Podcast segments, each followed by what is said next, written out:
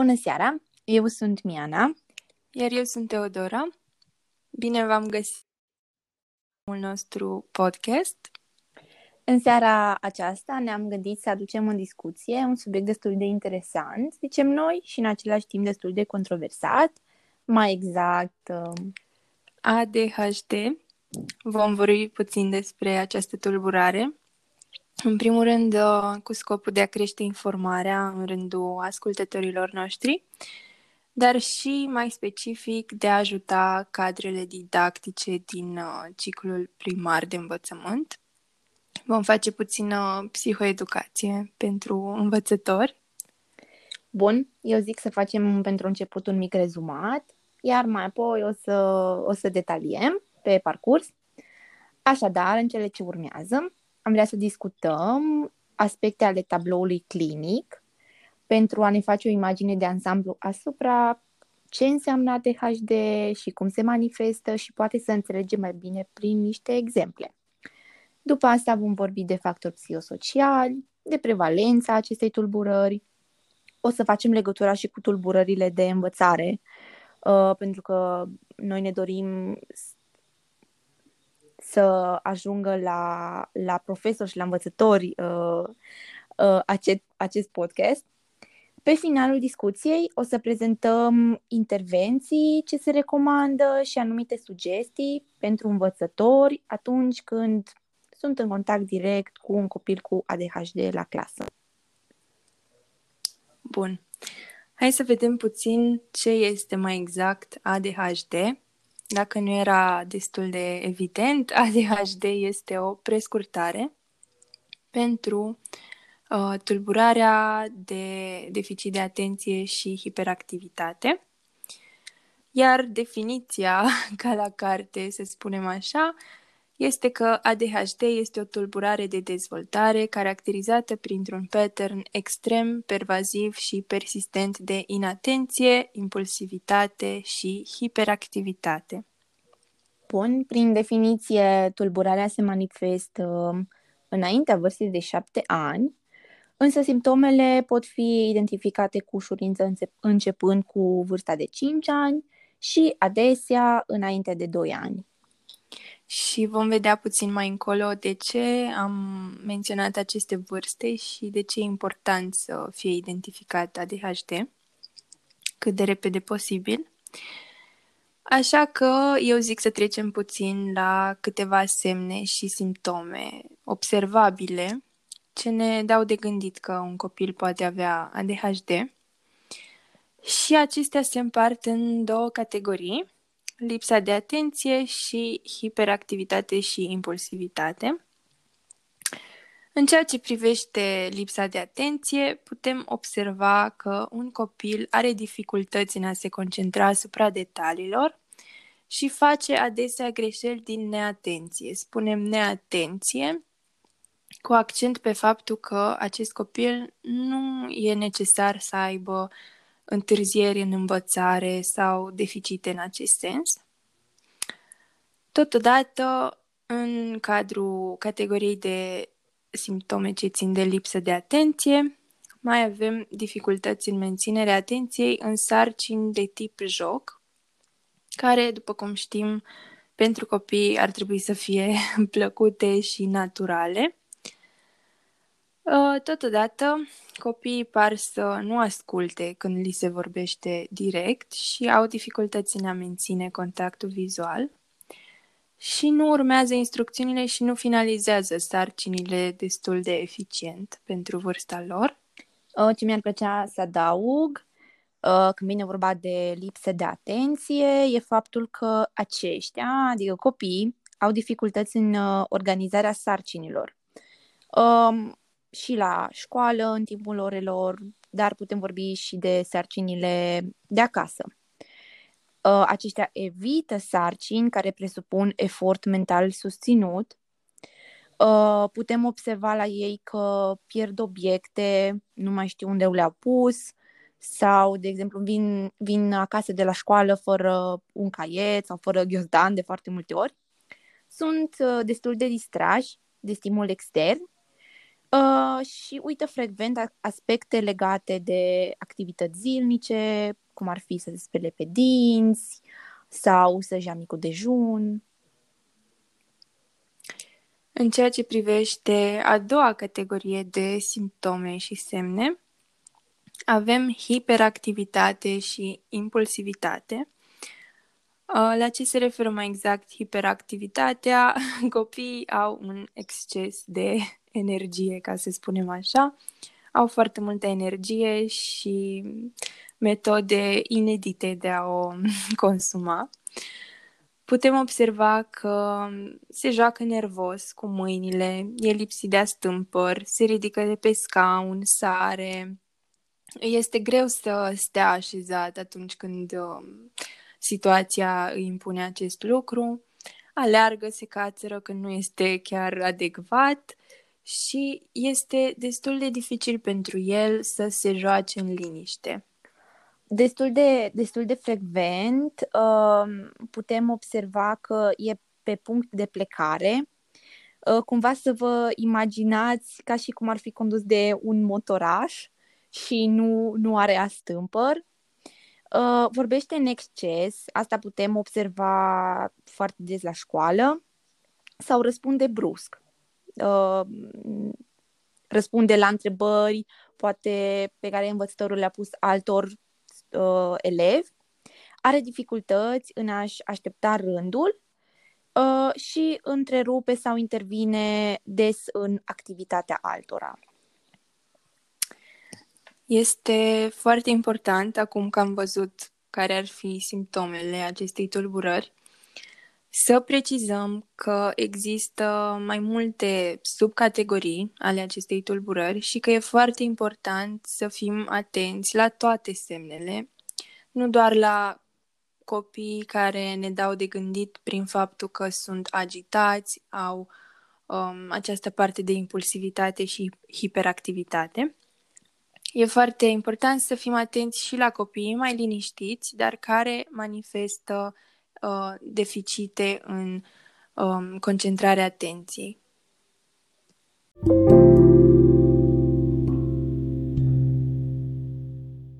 Discutăm despre factorii psihosociali, uh, dar aș vrea pentru început să explic puțin de ce am ales să, să vorbim despre ei și să-i aducem mai mult în discuție. Ne-am gândit că putem intra mai des în contact cu aceștia. Iar, cum spuneam la începutul discuției noastre, ne dorim ca acest podcast să ajungă la învățători și la profesori și aceștia ar putea avea acces mult mai ușor la ei comparativ cu factorii biologici, de exemplu. Da, e important să știm că cauzele acestei tulburări sunt diverse și cel mai adesea e vorba despre o combinație între factori biologici, între niște influențe genetice cu care ne naștem, niște vulnerabilități, dacă vrem să le spunem așa, și factori psihosociali, factori de mediu, factori ce țin de creșterea noastră. Bun. Ca învățător, profesor, la ce putem să fim atenți și ce ar putea să, să ne iasă în evidență? În primul rând ar fi neînțelegerile între părinți sau chiar divorțul acestora. Un copil care trece prin aceste probleme arată chestiile astea, mai ales în clasă, mai ales în contactul cu prietenii sau cu colegii. Un alt factor important ar fi chiar pierderea unui părinte sau separarea uh, la vârste mici. Uh, se simte de obicei lipsa unei figuri materne sau paterne. Uh, condițiile sociale precare, chiar dacă nu ne-am fi gândit la, la acestea, sunt un factor destul de, de important și um, fiind în rolul de învățător, putem să aflăm mai multe detalii despre cum este crescut copilul, dacă are un mediu sănătos și cald în care să crească. Iar un alt factor destul de interesant, aș spune eu, sunt uh, copiii instituționalizați. Aici mă refer la copiii care au crescut în uh, centre de plasament, copiii care au fost mutați de la o familie la alta, au avut foarte, foarte mulți părinți în viața lor și care nu prea știu exact ce este un mediu familial, ce înseamnă să crești alături de niște părinți care au grijă de tine și cu care poți să vorbești. Da, mai ales ce ține de stabilitate în sensul ăsta. Așa e, așa e. Dacă trecem puțin la ceea ce ține de prevalență, vedem un aspect destul de interesant, faptul că băieții sunt diagnosticați mai des decât fetele. De ce se întâmplă acest lucru? Este posibil, în primul rând, pentru că băieții sunt mai degrabă sub prototipul de uh, hiperactivi, iar fetele sunt mai adesea în categoria de deficit de atenție. Astfel, este foarte important să fim atenți și la fete atunci când uh, suspectăm că un copil ar putea avea A D H D și să nu, să nu eliminăm diagnosticul uh, doar pe baza faptului că sunt fete și nu sunt atât de agitate. Uh, mi-ar plăcea un pic să intervin pe ea și să spun că când ne gândim la băieți, ne gândim că ei apelează la agresivitate mai mereu și poate de, de aceea băieții sunt mult, mult mai, mai des diagnosticați. Da, da, așa e. Astfel, să fim atenți și la fete. Um, care ar fi semnele tipice pentru școlarii mici, pentru că spuneam că ne vom orienta pe învățământul primar în acest podcast? Putem observa performanțe școlare scăzute în absența unui deficit intelectual. Așa cum spuneam, copiii fac greșeli din neatenție, nu din cauză că nu ar fi destul de inteligenți, că nu ar avea abilitățile necesare. Putem observa totodată timp de tranziție foarte dificil. El, le e greu să treacă de la o sarcină la alta și totodată au probleme de relaționare cu alți copii. Atât în ceea ce privește agresivitatea, impulsivitatea, cât și de altă natură. Și de ce am menționat la început acele vârste, am putea spune că simptomele de inatenție, în special, devin mai vizibile odată cu intrarea în clasa întâi, pentru că copiii sunt puși într-un mediu în care brusc au mult mai multă structură, au mult mai multe sarcini, au mult mai multe reguli de respectat și se găsesc astfel în dificultate. Uh, da, un, unul dintre motivele pentru care A D H D este identificat, mai ales în jurul vârstei de șapte opt ani, odată cu integrarea copilului în școală, este acela că aici ne com- se confruntă cu sarcini structurate, în care trebuie să își aloce resursele, iar educatorii pot evalua calitatea alocării acestor, acestora în mod, în mod eficient.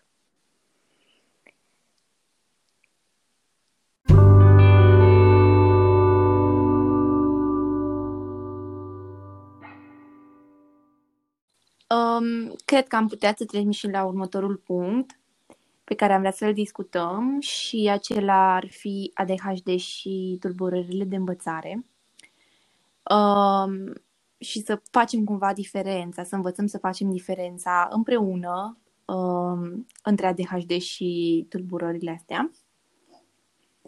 Uh, A D H D poate interfera cu, capic- cu capacitatea de, de a învăța, dar foarte este faptul că nu este o tulburare de învățare. Uh, performanțele școlare sunt scăzute în absența unui deficit intelectual. Copilul poate să fie neatent, uh, poate să nu aibă răbdare, de exemplu, în timpul orei, să nu-și ia notițe destule, dar nu putem să facem o legătură directă uh, cu un deficit intelectual. Uh, intervenția pentru simptomatologia A D H D nu va corecta tulburările de învățare. Adică dacă uh, noi ne axăm pe, pe A D H D și pe această tulburare, nu ar trebui să avem speranțe ca tulburările de învățare să, să aibă și ele un rezultat pozitiv și să, să scăpăm cumva de ele. Da, de aceea e foarte important să vedem de ce se, se manifestă aceste rezultate scăzute și să facem diferența dintre A D H D și, de exemplu, dislexie sau chiar deficit intelectual sever atunci când e vorba de, de cauzele pentru care copiii, copiilor le e dificil să învețe.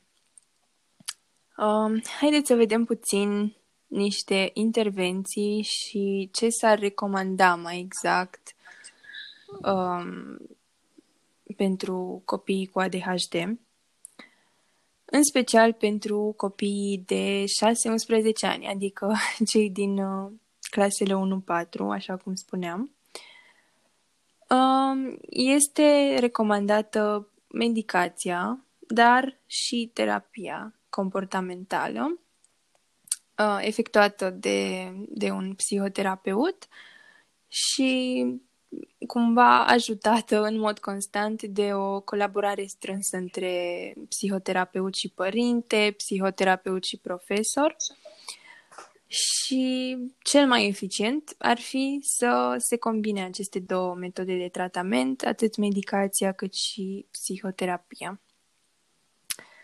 Ce să facă mai exact profesorii atunci când, copiii, un, când cred că un copil are A D H D? În primul rând, este esențial să vorbească cu, pori- cu părinții, să le semnaleze că au anumite bănuieli, că copiii au un comportament mai atipic în clasă și să vadă dacă aceste comportamente au loc și acasă sau și în alte medii în care, în care îi pot observa părinții. Iar următorul pas ar fi, bineînțeles, să apeleze la consilierul școlar sau dacă copilul lucrează deja cu un consilier sau un terapeut, să discute cu terapeutul și să țină legătura pentru a, pentru a vedea împreună cum să adapteze tratamentul, cum să, cum să eficientizeze intervenția. Cum, cum spunea și Tea, cel mai important lucru este comunicarea. Copilul are nevoie, mai ales în perioada asta și mai ales după diagnosticare, de noi toți. Atât de părinte, cât și de învățător, cât și de psihoterapeut sau consilier. Și uh, să-ți, legătura aceasta să fie, să fie constantă. Orice schimbare, chiar dacă este în bine, chiar dacă este în rău, trebuie semnalată și găsită, găsită o soluție împreună pentru binele copilului. Așa e, nu, nu putem vorbi de un tratament stabilit de la început care... care să funcționeze chiar până la sfârșit, cum ar veni. Trebuie în permanență să ne adaptăm intervențiile și să ne, să ne pliem pe progresul copilului. Așa este.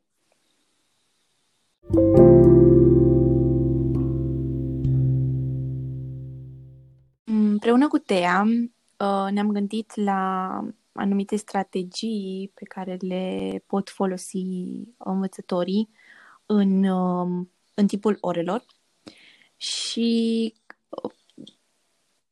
să-i ajute pe copii să se adapteze mai ușor în clasă. Voi începe eu prin a spune câte ceva despre locul elevului cu A D H D, unde ar trebui să stea pentru a se simți cel mai în siguranță. Uh, Să nu îl punem nici lângă geam, nici lângă ușă.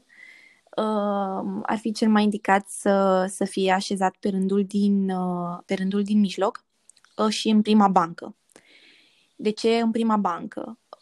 Așa profesorul poate să aibă acces mult mai ușor la el, să comunice mult mai ușor și să facă contact vizual ori de câte ori copilul se pierde sau are un moment de, de neatenție.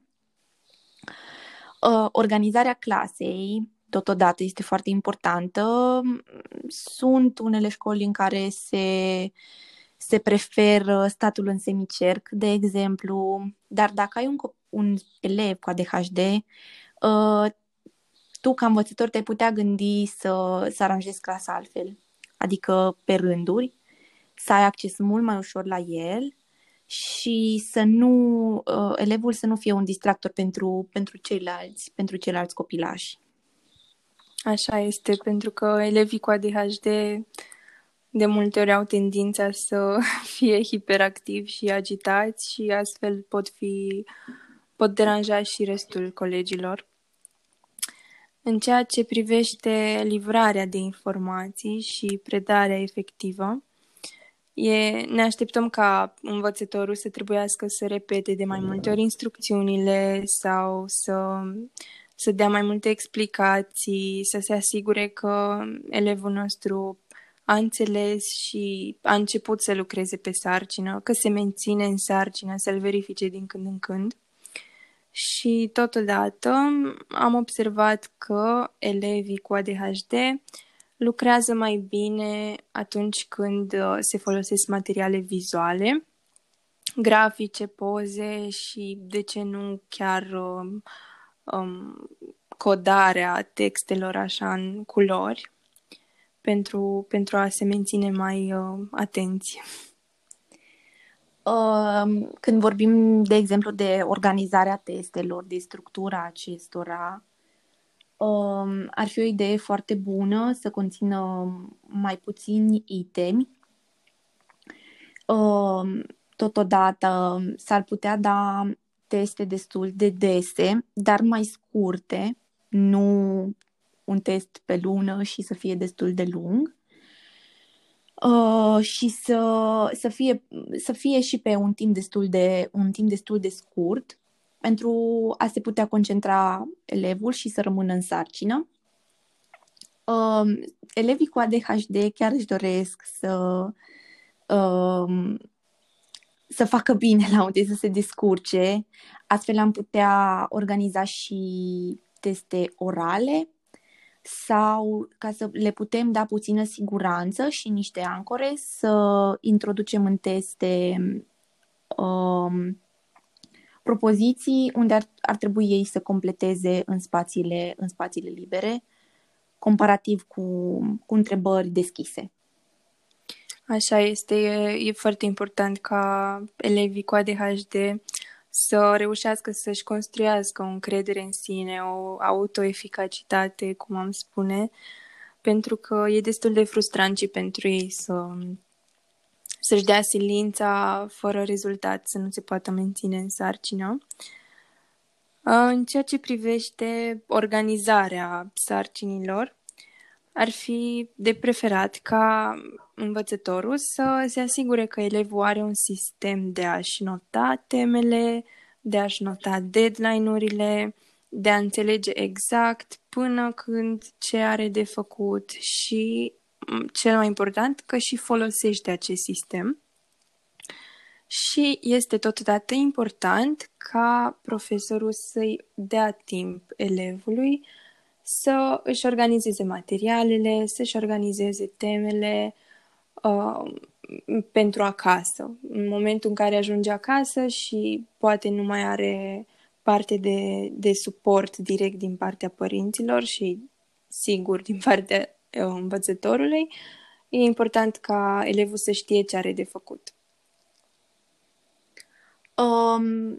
Cum spuneam și la început, un elev cu A D H D are nevoie de, de contactul vizual, mai ales la începutul orei, când intră învățătorul în clasă, faci contact vizual cu el, poate discuți puțin, iar mai apoi ce ar fi destul de benefic e ca învățătorul să, să scrie pe tablă ceea ce va urma să se întâmple pe parcursul orei.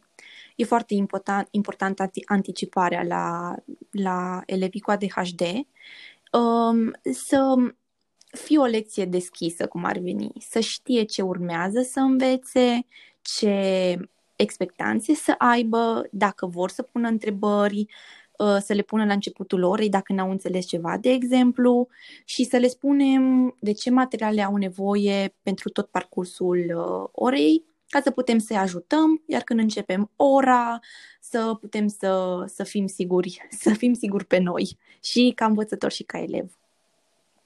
Așa este. Și în ceea ce privește instrucțiunile pe care le dăm elevului, așa cum am mai menționat, este important să îi ajutăm prin grafice, poze, orice vizual ce le atrage atenția și îi menține atenți pe sarcina pe care vrem să, să îi menținem.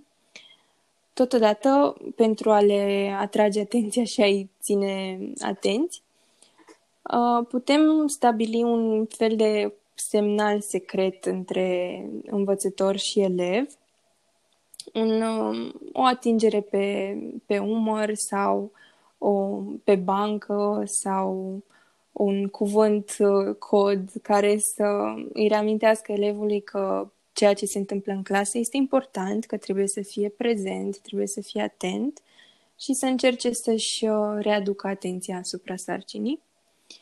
Totodată, elevii cu A D H D au nevoie de pauze mai frecvente și de modalități prin care să-și poată degaja acea energie, acel surplus de energie. De aceea le putem da, de exemplu, o minge din aceea moale pe care să o țină în mâini, să... ceva care să nu deranjeze neapărat ceilalți colegi, dar care să le ofere și acest, această parte de relaxare și degajare de energie. Să își descarce cumva da, exact. energia. Bun, am povestit de începutul orei, de ce ar trebui să facem pe, pe parcursul unei ore, iar pe final ar fi bine să vedem cum ar trebui să, să încheiem ora de clasă.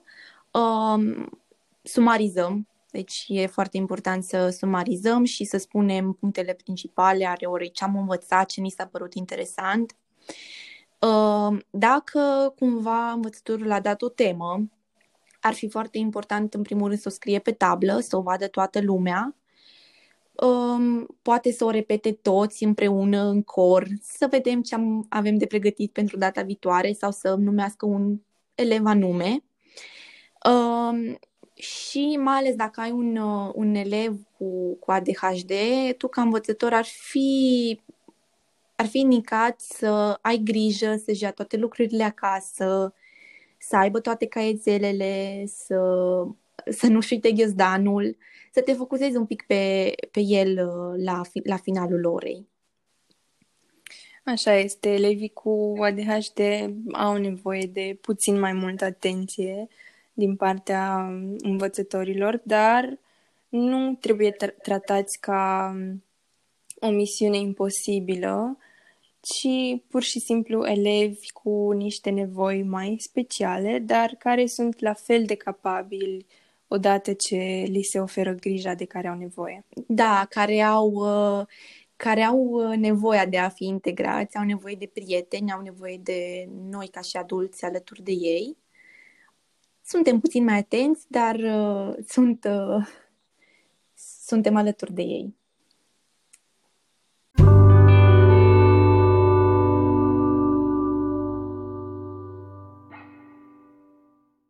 În uh, cele discutate în seara aceasta, uh, se poate observa faptul că învățătorii sunt implicați consecvent în proceduri de, de evaluare.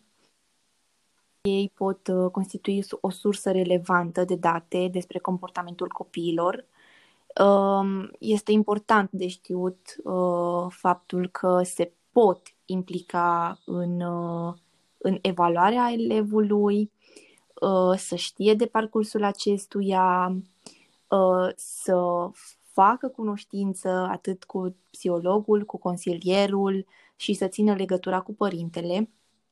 nu trebuie pusă presiune pe învățător, pentru că o mare parte din uh, um, aceste comportamente ale copilului se văd și acasă, dar uh, contează foarte mult implicarea, implicarea învățătorului. Așa este, cu ajutorul învățătorului putem să, să diagnosticăm mult mai ușor, pentru că ei îi observă o mare parte din zi și totodată învățătorii ne sunt de mare ajutor atunci când vrem să tratăm un copil cu A D H D, pentru că copiii își petrec multe ore la școală. Cam, cam atât am avut noi pregătit pentru astăzi. Vă mulțumim mult pentru atenție și vă, vă încurajăm să ne adresați întrebări.